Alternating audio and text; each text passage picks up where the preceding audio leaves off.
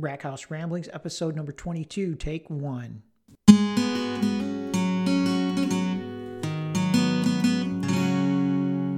Hey, this is Rackhouse Ramblings, episode number 22. I'm Jeff. Thanks for listening. This is the second episode of the second season that I declared, right? I got a bunch of things to talk about. I'm going to do a quick segment, update you guys on me since hand surgery. Then I'm going to talk about the latest camping trip that Ann and I took to the Upper Peninsula. It was pretty cool. I'm going to kind of talk about not just the camping, but what we did, getting there, the adventures we had. Going to tie in the Duck Lake Forest Fire of 2012. Bet you didn't hear about that one. And then another segment or another part of that trip was going over the Cut River Bridge. I'm going to talk about that as well. Then in the bourbon spotlight this week is a bourbon I picked up on my last trip down to Kentucky from the Neely Family Distillery. And they're known for moonshine, not so much for bourbon, but their bourbon was pretty damn good. So we're going to talk about that. It's going to be a great podcast. Stay right there. Episode 22 for Rackhouse Ramblings. We'll be right back.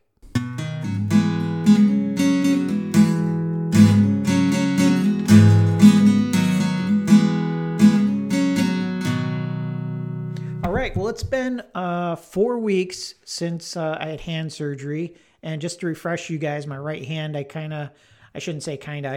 crossed my knuckles with on a piece of mirror, and it cut the tendon, so I had them reattached, and that was 4 weeks ago, as a matter of fact. I'm doing a lot better.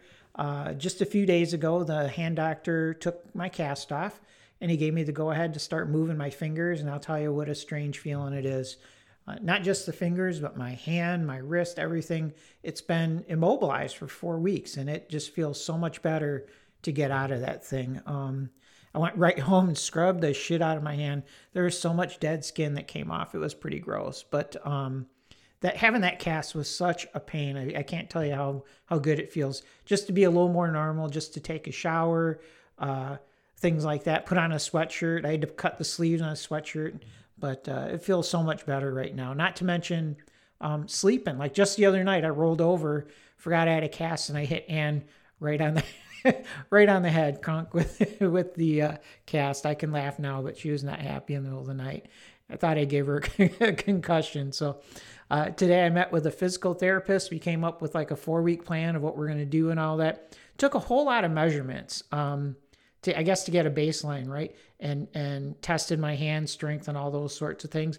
And the crazy thing, like we hear about atrophy as a medic or whatever, as someone in medical field, and atrophy is a real thing, man. My hand is really weakened, my elbow, everything, as a matter of fact. So I guess that's what he was telling me, having your wrist immobilized for 4 weeks will do that. And that's pretty normal, but it bothers the hell out of me. And he was also explaining that when the tendons are sewn back together, it takes more time. I have to wait longer till I can really test it and, put some weight on it and everything like that. So for 3 days a week for the next few weeks, I'll be going there and working on it. And I'm excited about it. At least there's light at the end of the tunnel. So for now, no cast, hands feeling great. Thank you, everyone that's texted and asked how I was doing and things like that.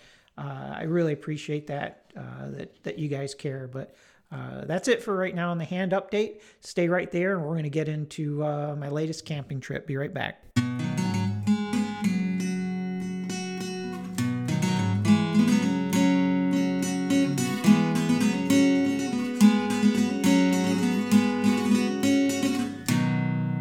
Okay, I'm back. Ann and I went to the Upper Peninsula last week. We had a 4-day, I call it a tent camping adventure.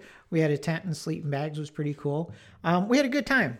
The plan was to go north, I guess far enough north to get away from people, right?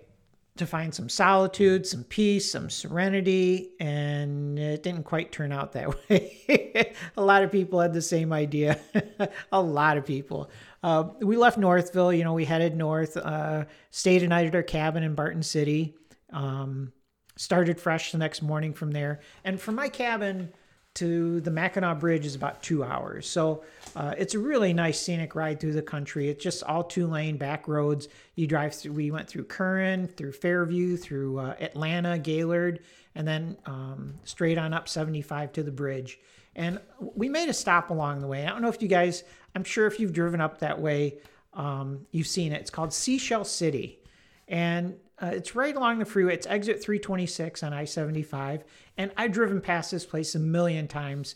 But after seeing it, I watched this PBS show called Under the Radar. Ann and I, we decided to stop and check it out. And it was fun.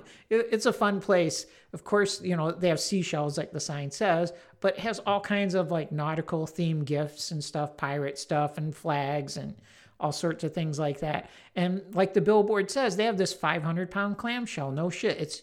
It's huge. It was 500 pounds. But one cool thing I spotted while we were there, somebody was having this done. I've never seen it before, but on the counter, they had this fish tank with these freshwater clams in it. And for $20, the lady will reach in, she'll pry open the clam and get you your freshwater pearl, like fresh, right out of the clam's mouth. It was pretty cool. I've never seen that done before. I thought that was something cool.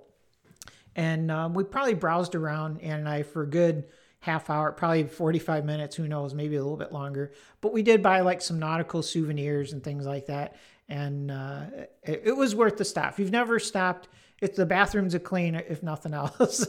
But anyway, so we kept heading north. And just before the bridge, we got out at Mackinac City and went down the main strip there. You know, we wanted to get some fudge. And while we parked, there's a lot of people. You'd have thought it was 4th of July, right? We're walking to get our fudge, and there's this little popcorn place, and I'll be damned if they didn't have fresh popcorn popping. And that smell, it was like a magnet. I went inside. We bought 3 bags of popcorn, and my favorite was the cheddar popcorn. Oh my God. It was fresh. Like they had just popped it and it was warm. It was so, so good. So anyway, we walked down the strip. We got some fudge. We got some popcorn. And then we jumped in the car and went right around the corner to a little park. And it's at the base of the bridge. You can park. It's free. Get out and walk. And we like to go like, you call it like rock hounding, just walking the beach for rocks and things.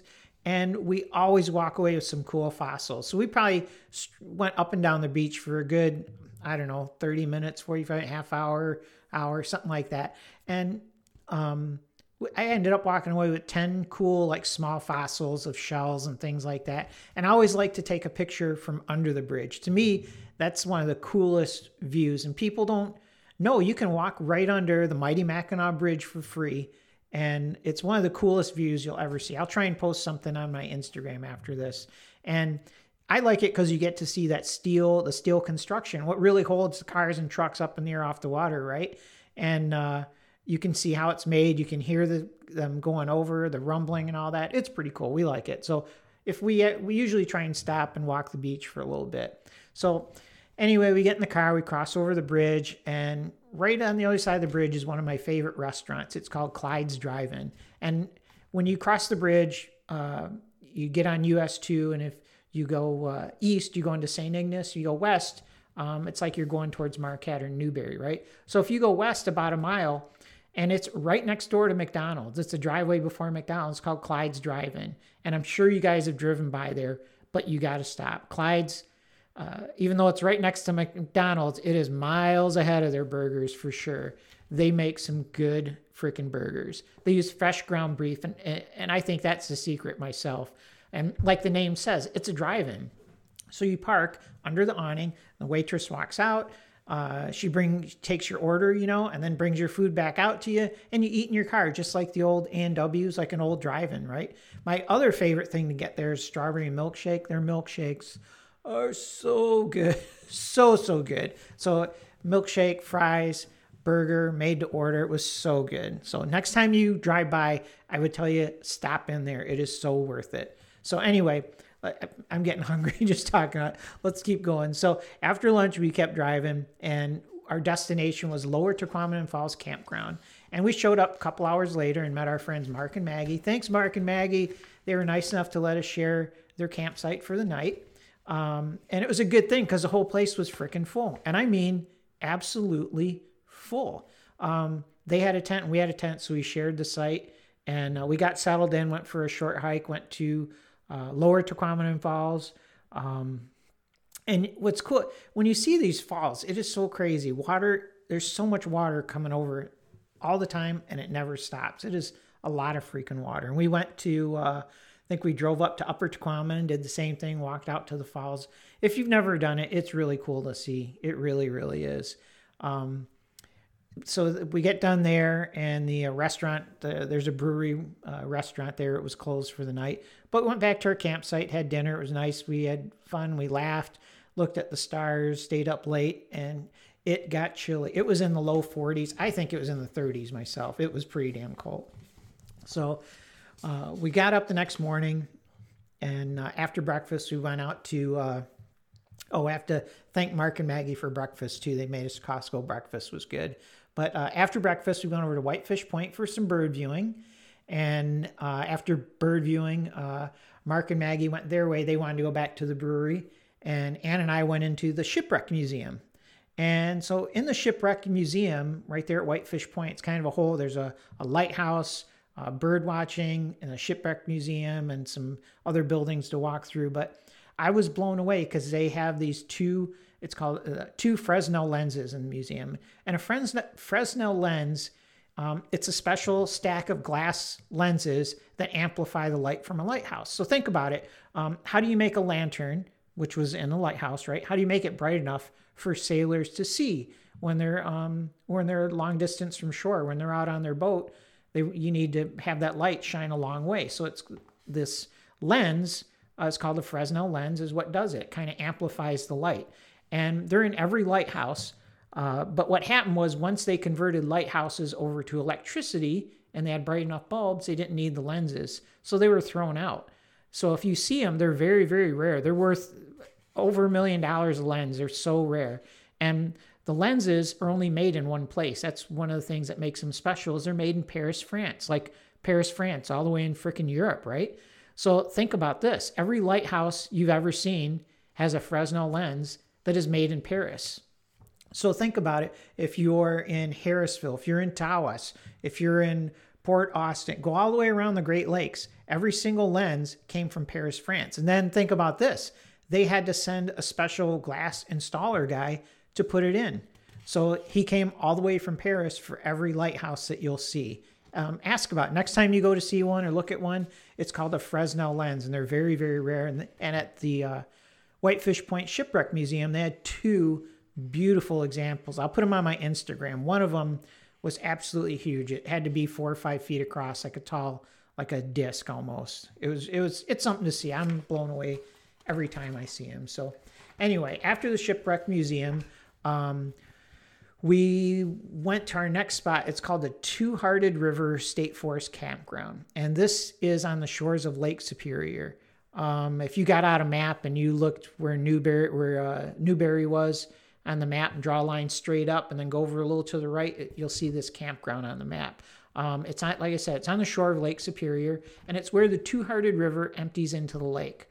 And what it is, it's a first-come, first-served campground. That means there's no advance reservation. So we're rolling the dice going up there, right? And I said, this far north, it should be no problem. So I put in my Google Maps to get me there. What a fucking mistake that was.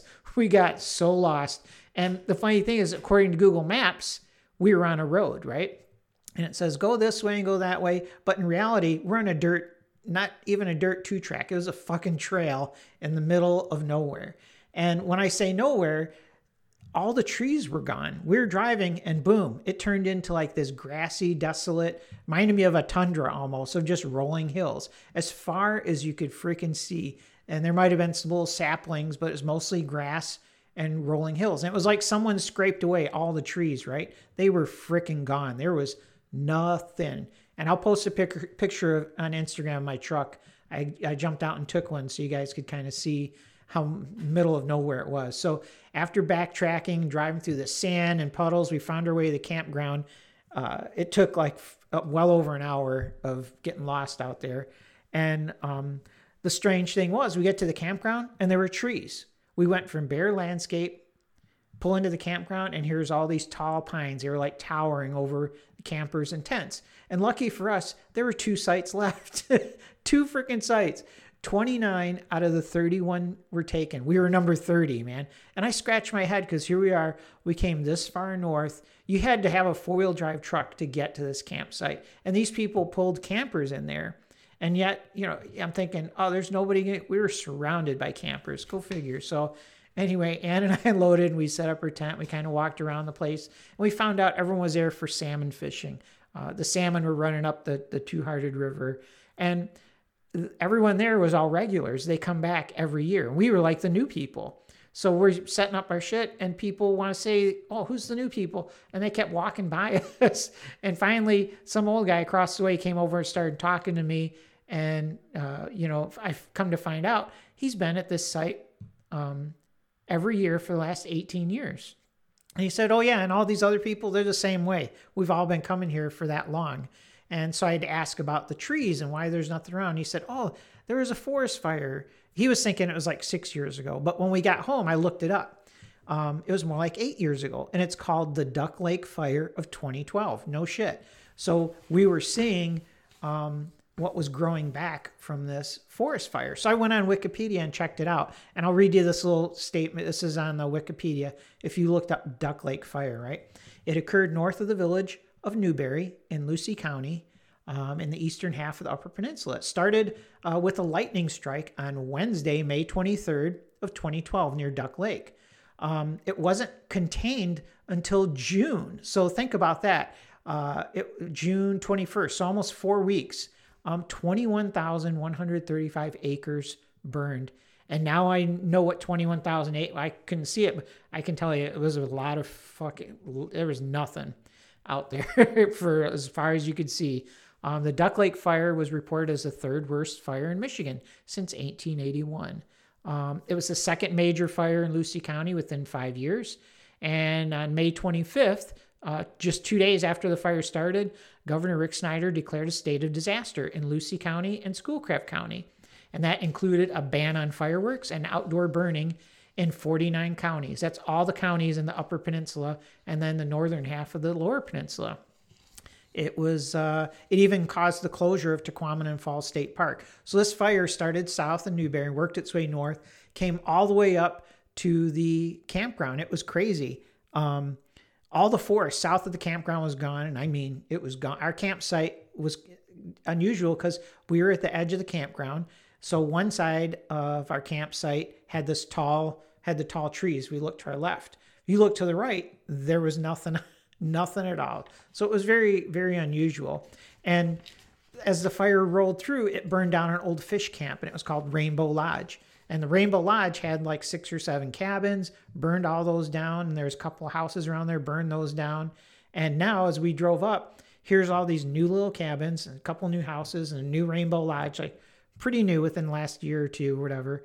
And but no one came back. It looks like it's pretty desolate, except for this little campground that was completely packed. So anyway, that's the story of the forest fire and the campground. And we walked the beach. It was a nice night, walked all around there. And we had a campfire, stayed up late again, looking at the stars. It was nice. We woke up the next morning and it was sprinkling. So we packed up and kind of drove out. And Google Maps screwed me again. I thought I'm leaving. I go, I'm not going to go the same way I came. So I follow Google Maps, and I'll tell you, it was the longest fucking 10-mile ride. 10 miles took well over an hour, hour and a half probably, I think. We only had to turn around once, but it was a lot of sand, a lot of mud, and a lot of puddles. But we finally made it to the closest town was Newberry. I gassed up there, and we headed to the next stop was called Grand Marais. And Grand Marais is a small town on the shore of Lake Superior. So almost we drove south, went across, and then drove north again, like a big letter U. And the town Grand Marais is really cool. It's known more for snowmobiling than anything. But we found room at the campground right in town, Woodland Park or something like that. It was packed full of campers, but they had this little section off to the back that was just for tents. And we were the only ones there. There was like 7 or 8 spots over there. And so we got in there, we unloaded our stuff, set up our tent, and we showered up and had, oh, speaking of shower, I didn't mention we hadn't showered in a few days. So it was the best 50 cents we've spent in a long time. So we were being so close to the Pictured Rock shoreline. So we had to go take a hike.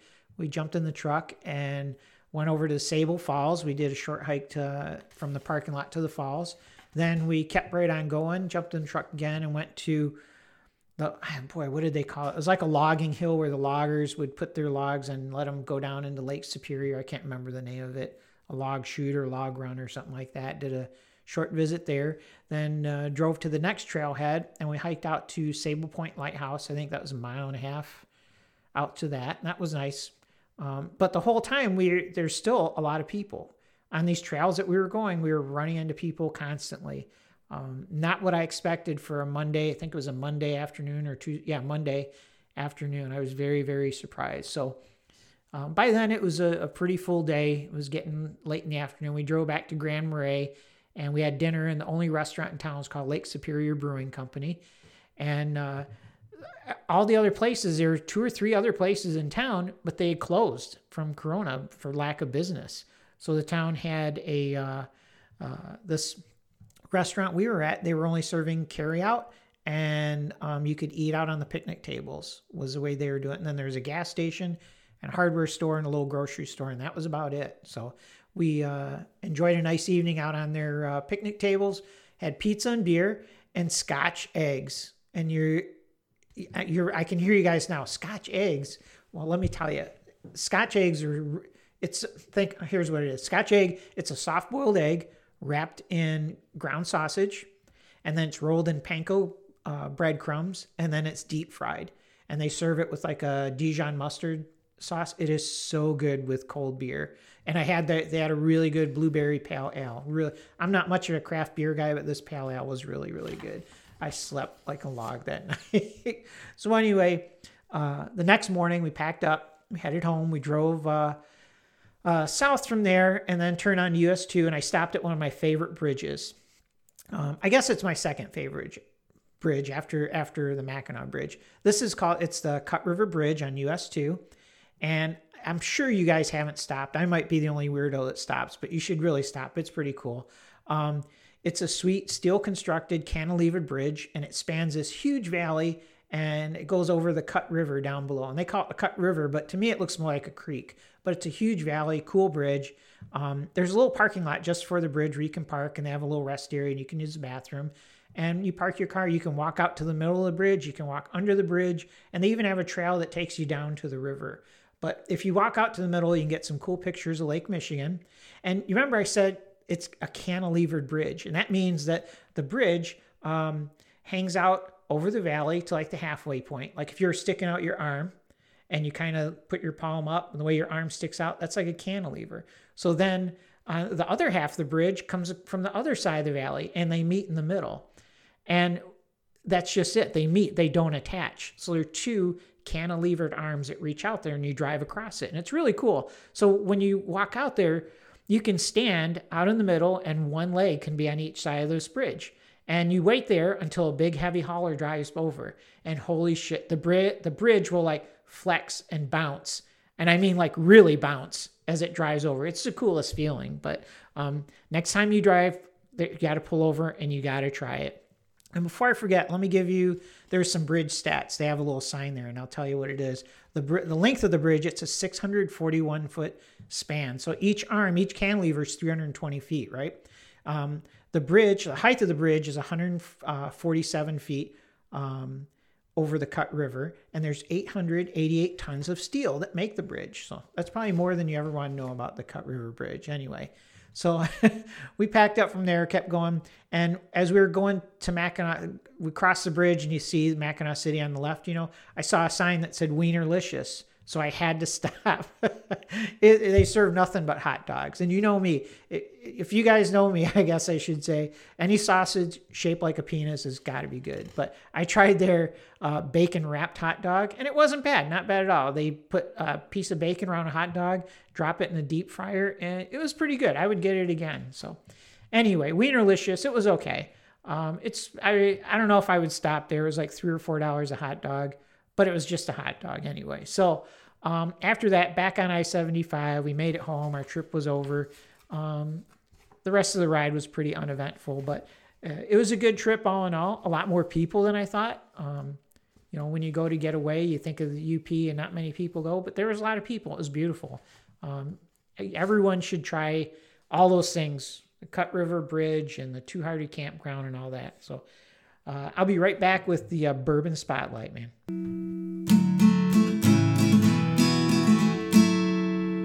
Okay, Rackhouse Ramblings, episode 22.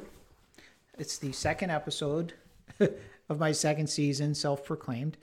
In the Bourbon Spotlight this week, I'm going to talk about the Neely Family Distillery. That's Neely, N as in Nancy, Neely, Neeley Family Distillery. If you guys remember, I stopped there my last visit on the Kentucky Bourbon Trail. And actually, it wasn't even the Bourbon Trail. It's called the Craft Tour, part of the Bourbon Trail. And it's a small distillery that sits right in front of the Kentucky Speedway. I think it's I-71 in Sparta, Kentucky. And this is one of my favorite tours. Ann and I were like the only visitors there. You can, if you want to check it out, go to neelyfamilydistillery.com, Neeley, familydistillery.com. And every distillery has a story with it. And this one, the story was, they were famous for making illegal moonshine. He said, you know, you've heard of the Beam family. They're famous for making legal liquor. We're famous for making illegal moonshine. In 2015 is when they became a legal distiller. And the master distiller is a kid named Royce Neely, supposed to be youngest distiller in the world. And he was distilling, according to the story, out of his college dorm room at University of Kentucky. And that's how he was making money. And apparently he's the 11th generation of distillers and their family. And I thought all that was pretty cool. The whole operation, from grinding the grain to making the mash, distilling it, barreling, everything, is no bigger than like a small truck stop or a big gas station. They had like, I think it was two or three buildings. And our tour guide walked us around. He answered all my stupid questions, even let me taste the moonshine like right out of the vat thing. It was really, really cool. So like, I guess speaking of moonshine, like I said, that was more their specialty, and they had all kinds of flavored moonshine. And if you've had moonshine, you've heard of lemon drop, you've heard of apple pie. They had one called orange creamsicle. That was really, really good. Ann and I bought some of that, as a matter of fact. But I was there for the bourbon, and he had this special deal. You could bottle your own single barrel bourbon. That's what I did. And so he goes, oh, you want the single barrel? I said, yeah. He goes, here, take the empty bottle. Come on with me. We walking back, and here's this barrel sitting on its side, and he pops the bung out, and he puts in this little single pump, dips it right in the freaking barrel, goes, okay, hold your bottle up there. We pump out enough for like half fifth, and it says, okay, it was like unfiltered, it was unfiltered right from the barrel. It came out like this beautiful straw colored bourbon, and it even had like a piece of the charred white oak in my bottle that I got to keep. So it's a smooth, I found when I was there, I tasted it. Smooth, has a nice finish. We're going to taste it again in a minute, but we walked back out to the front of the, in their store, and they have a little station where you fill out the label. You get to put the label on yourself. So mine is crooked, of course, because I put it on by hand. You get to put the seal, you cork it, put the seal on. They have a spot where you write what the mash bill is. This one is 76% corn, 19% wheat, 5% malt. It came from barrel number 7. And barrel number 7 has a level 3 char, and it was a 30-gallon barrel. And then they even have a strain of yeast. They call it 4.1. That was one of his special things, was yeast. And this is a 103.6 proof. Triple pot distilled, non-chill filtered, sweet mash. And I really like the whole idea of bottling it myself. And they call the name of the barrel as Rye or Rye Not, which was pretty cool. And they the date it was barreled, put into the barrel, was May 25th, 2018. So this is aged just a 2-year bourbon, which is the minimum, just over 2 years. So we put it in the bottle on August 30th of 2020. So I thought it was pretty cool. I liked it. I liked the whole idea, the whole story and everything. So let's give it a taste. I'm going to break the seal that I put on. There we go. And this is a half-fifth single barrel, 103 proof. Beautiful color. And I really like that at the bottom of my barrel are a couple of pieces of charred oak, like a charcoal. Let's see what we got.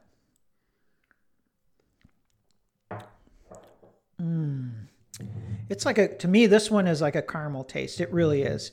And like the bourbons I choose, I try not to get the ones with any burn or acidity or anything. This is such a smooth finish, and there's no way you'd know it was a 2-year-old bourbon.